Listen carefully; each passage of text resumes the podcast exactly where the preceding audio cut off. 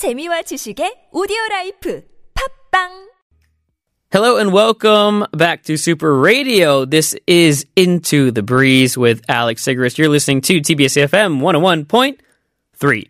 Into the Breeze is one of our travel segments, or at least I'm on one of the travel segments of Into the Breeze here, talking about the places I've been to, the places I love to go, the things you can do, the things you can see from a foreigner's perspective here in Korea. I am a foreigner. I have come from the United States. I actually came here about 10 years ago. Man, time does fly. I, I can't even believe it's been that long. So, we're going to Gyeongju today. Hope you had a good week. Let's go into this wonderful, beautiful, historic place in Korea.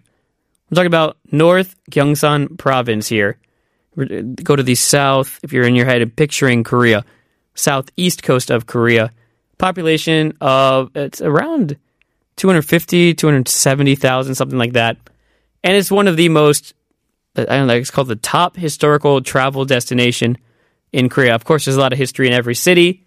Uh, Um, so it's hard to say, like, this is the one, but kind of is.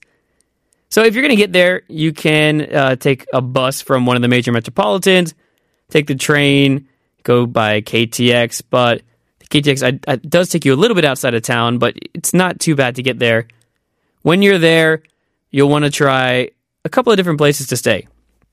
Let's start with that. We don't always start with the places to stay, but uh, if you go there, you can of course do uh, you know a hostel, you can do a hotel, you can stay at a guest house, or one of the cool things to check out is Golgulsa. And this here, you can do a temple stay. And you have a lot of different packages available, a lot of different activities, experiences, but if you've never done a temple stay in Korea, highly recommend it. I, I know a lot of Koreans who have never done it. I definitely know a lot of foreigners who have never done it. It is a, I, I don't want, it's not, I wouldn't say life changing, but it did kind of wake me up a little bit. I, the first temple stay I did was about seven or eight years into living in Korea. And I just never did it. I'd been to temples, I did temple experience programs, but I never stayed the night there.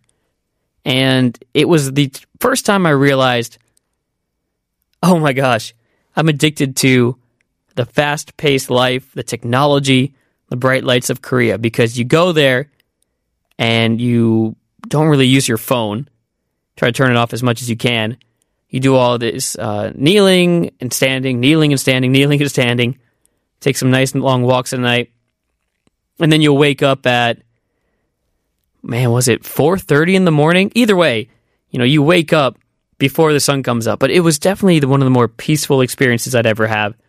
So uh, this is a great place to try it. If you're going to do something on a vacation, one thing you always need to do on any vacation is to just do something you've never done before.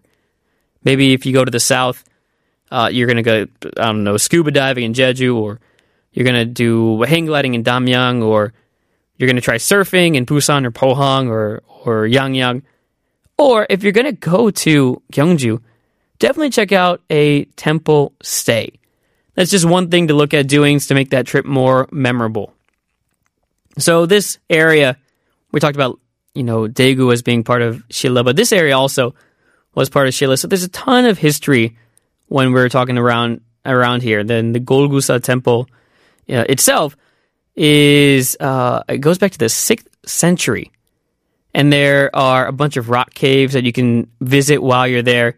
It's really the only cave temple in uh, not the only, but it, it is. I guess it is the only cave focused temple, or like it's just a part of the structure. You know, it's a part of it all that you can get to in Korea. So do try that one uh, if you can. Bulguksa Temple also down there as well.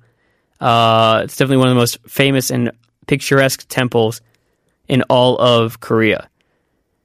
Uh, what else can you do down there? I, I think the things you should do. Okay, this is just my personal preference. I'm not someone who loves museums and history. I, I mean, I like them, but I don't go out of my way to them. But when you're down here, I think you got to try out the history museums in Korea. The the Gyeongju National Museum is, you know, arguably one of the better history museums in Korea, depending on what you like. You have treasures and weapons and uh, all these other items from the Shilla dynasty that are worth going to. And uh, a lot of different areas that include art as well. You get Buddhist art in this area. And I think this is one of the things that you can go and enjoy. It's, they're all labeled in English as well. You can learn a lot about it. Try to go to the Gyeongju National Museum. The Royal Tombs, which I guess would be like, you can call it like an outdoor museum almost, like a real museum, real nature of the area. And this is what I remember very vividly from that first trip. The royal tombs in Korea are, uh, you know, they're outdoors. I guess the tombs themselves are indoors. They're like, you might get some grass mounds or stone creations, but I remember walking through the mounds and a few of them you can actually go inside. Although I think the ones you go inside, these are kind of a recreation of what they're supposed to look like, but there are some artifacts inside, and you can go and see the inside a little bit. Just walk around the area. It's worth checking out if you're going to be going down there. There's also a really cool palace complex. Uh, I don't know if you've ever gone to uh, Donggung or Dong, the palace area in, in Wolji Pond. This was created a, a long time ago by King Munmu, and this is Shilla Dynasty. During the day, it's very beautiful. It's really nice to go to. But if you want the, you know, what what's what's the tourist tip or what's the local tip or what's the thing that you should do, you got to go at night. Gets a little crowded, not going to lie, but you get some lights that are that are put up that give you this beautiful reflection off of the water, off of the structures, I think this is kind of your nighttime activity. If you're going to do the the mounds, the, the tombs during the day, at night you're going to want to check out this area. And there's a few other places you can go to. Um, this was the recommendation from uh, a close friend of mine who's been down there a lot more. Try to do a hike on Namsan. yes, Namsan, the mountain you think about if you're from Seoul. But also, there's a Namsan in Gyeongju. So it's uh, considered to be a sacred mountain during the time of the Shilla dynasty. It's only about a 494 meter peak, so it's a great day of hiking. Explore the area, check it out. It's not a difficult hike, it's not impossible. Uh, do try that one. One cool thing, okay, this is just kind of a fun one because when I was looking through the research, I, I when I went there, I'd never, I never saw this one, but something that was really cool that if you may want to try, like I said, try something new every time you go somewhere there is a Korean tap dancing museum as well. And you can learn a little bit about the history of tap dancing, try on some shoes, try some dancing. Why not? Have a little bit of fun. And there's even some shoes that date back to the 16th century. So that is something fun that you can definitely try out. Now, we're going to talk a little bit about festivals. Unfortunately, as does happen with festivals sometimes, well, they're not always during this time that eh, we're in the fall right now, but there is a cake festival uh, during March and April. If you're planning for next year, there is a cake festival. You'll get, of course, as with most Korean festivals, traditional music, dance performances, learn about traditional uh, crafts, but the highlight is eating what kind of cakes? Uh, rice cakes. Having good rice cakes, traditional tea, get some rice wine. Uh, rice cakes to me were interesting because I didn't love them the first time I came to Korea. I liked them, but I was an, I mentioned in a, I think previous segment I was an English teacher when I first came to Korea, and occasionally you would just get rice cakes as a gift from other teachers for whatever reason, or maybe it was uh, just part of the wedding invitation, whatever it may have been. And as I kept eating it and eating it, and you had the different types of rice cakes, I came to really like them. And the more, I don't know, beans or uh, pastes or you know powder you put on the rice cakes. I'm a huge fan of that myself. So there is a cake festival down there uh, if you want. There's a couple other things that you can check out food wise while you're down there. Gyeongju bread is really popular. You get that red bean paste that's between the two barley bread pancakes. That's something that you might even bring back as a gift if you go to Gyeongju and come back to work and you need something to you know, just say that, hey, I didn't forget about you. Uh, tip for foreigners if you have, uh, if you haven't been here too long or you just haven't done this yet, when you go on a trip and maybe you miss a few days of work or it creates some sort of inconvenience for your coworkers, bringing back something like a Gyeongju bread from the place that you're going to, wherever it may be, or your hometown, wherever it is. Do try to do that. It kind of it. Uh, it's it's your way of apologizing. I mean, I know that you're guaranteed certain vacation days, but it's your way of saying, "Hey, uh, I know I made a lot of goseng for you. I made a lot of hard work for you.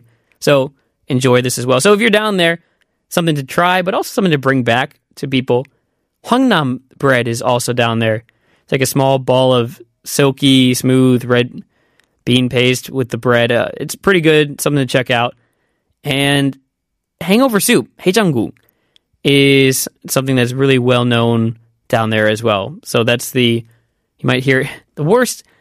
I think this is one of the worst English translations because it's pork spine soup, but it's it's not.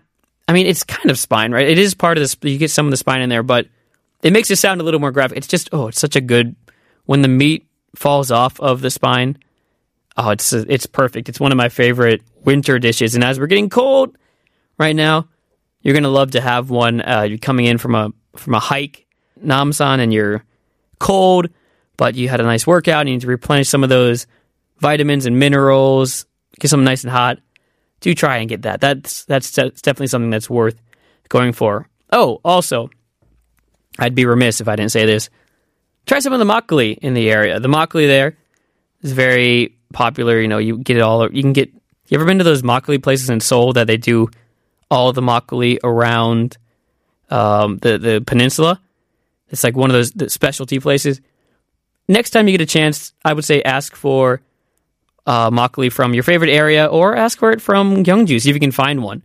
Uh, also popular down there. So hopefully, again, as we try every week, we try to give you a little bit of a new perspective of an area to travel to some tips for foreigners or from a foreigner's perspective.